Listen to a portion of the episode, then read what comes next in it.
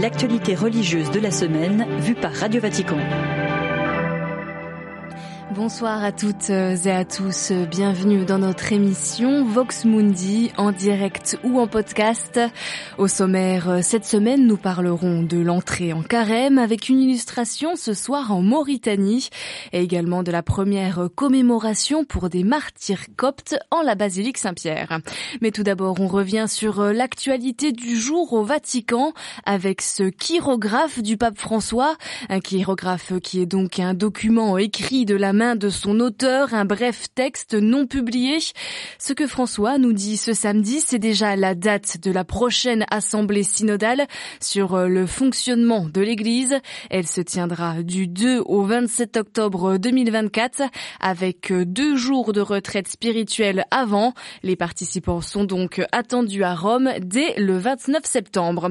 Et pour euh, préparer cette deuxième session, indique également le mot de François, des groupes d'études vont d'ores et déjà être mis en place.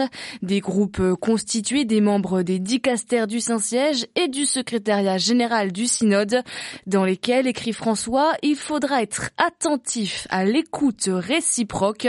Et ces groupes vont plancher par exemple sur la mise à jour de certaines normes canoniques ou encore les relations entre évêques et religieux. Toutes ces informations sont bien sûr à retrouver sur notre site internet www.vaticannews news.va. Mais avant cela, plus proche de nous, ce mercredi a marqué le début de l'entrée en carême. Pâques, euh, cette année, se célèbre le dimanche 31 mars. Mercredi, le pape a célébré la messe des cendres en la basilique Sainte-Sabine, sur la colline du Laventin à Rome. Sur les hauteurs de la ville éternelle, François a rappelé que l'imposition des cendres nous ramenait à notre réalité essentielle. Nous sommes poussière, la vie est comme un souffle. Le carême aussi dit François, qui est un temps qui nous invite à revenir à la vérité que nous sommes. Cette année, c'est sur l'exode des Hébreux que se penche le message de carême du pape François, un exode à travers le désert pour sortir d'Égypte et atteindre la terre promise, un passage biblique de l'Ancien Testament non sans écho à la guerre qui lacère actuellement le Proche-Orient. Le père jésuite David Neuhaus, professeur d'écriture sainte en Israël et en Palestine, évoque avec nous ce soir les chaînes d'esclavage dont cette région du monde doit aujourd'hui se libérer.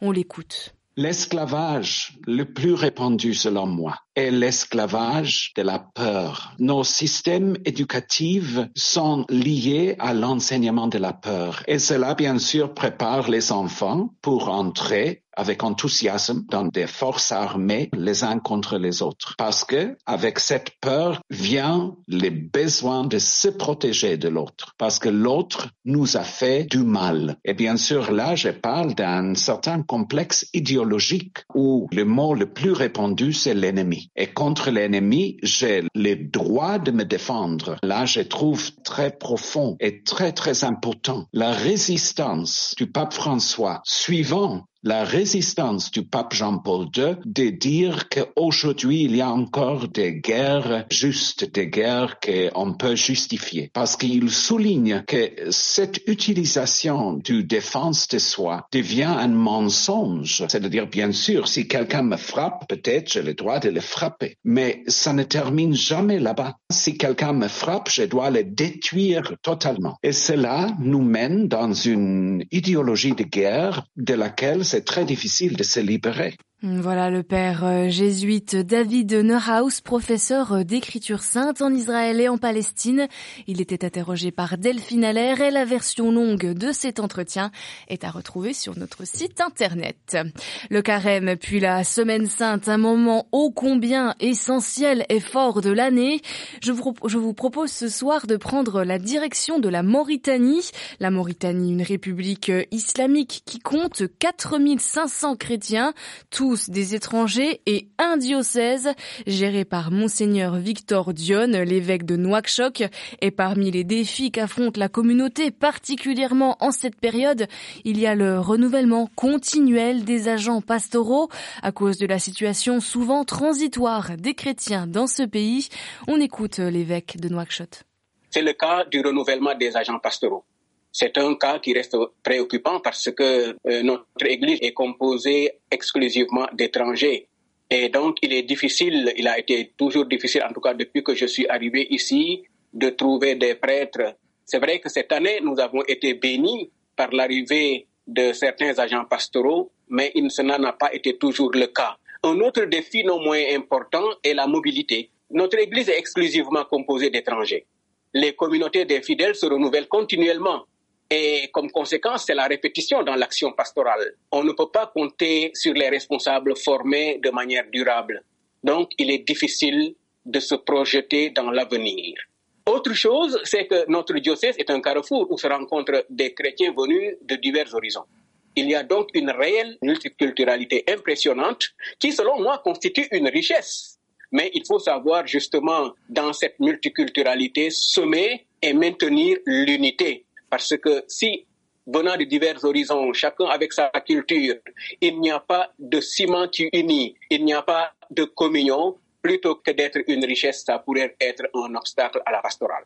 Voilà l'évêque de Nouakchott, monseigneur Victor Duane de l'unique diocèse de Mauritanie. Il était interrogé par Stanislas Kambashi. Au sujet des prêtres et de leur formation, François a reçu cette semaine un groupe de séminaristes de Naples en Italie. Il leur a expliqué que la formation sacerdotale ne se termine jamais, elle dure toute la vie. Et là où l'on s'arrête, on ne stagne pas. Si on s'arrête, on revient en arrière. François qui a tissé une métaphore force sur le chantier. L'église est un chantier toujours en cours, dit-il, constamment en mouvement, ouvert à la nouveauté de l'esprit. Un autre temps fort de cette semaine, c'était jeudi dernier.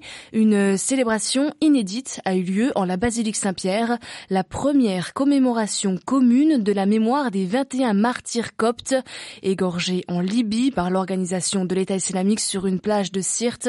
C'était le 15 février 2015. Neuf ans après, l'Église catholique et l'Église copte orthodoxe majoritaire chez les chrétiens d'Égypte les ont honorés ensemble lors d'une cérémonie présidée par le cardinal Cor, le préfet du Dicaster pour la promotion de l'unité des chrétiens. On revient sur cette célébration et son sens avec euh, Xavier Sartre.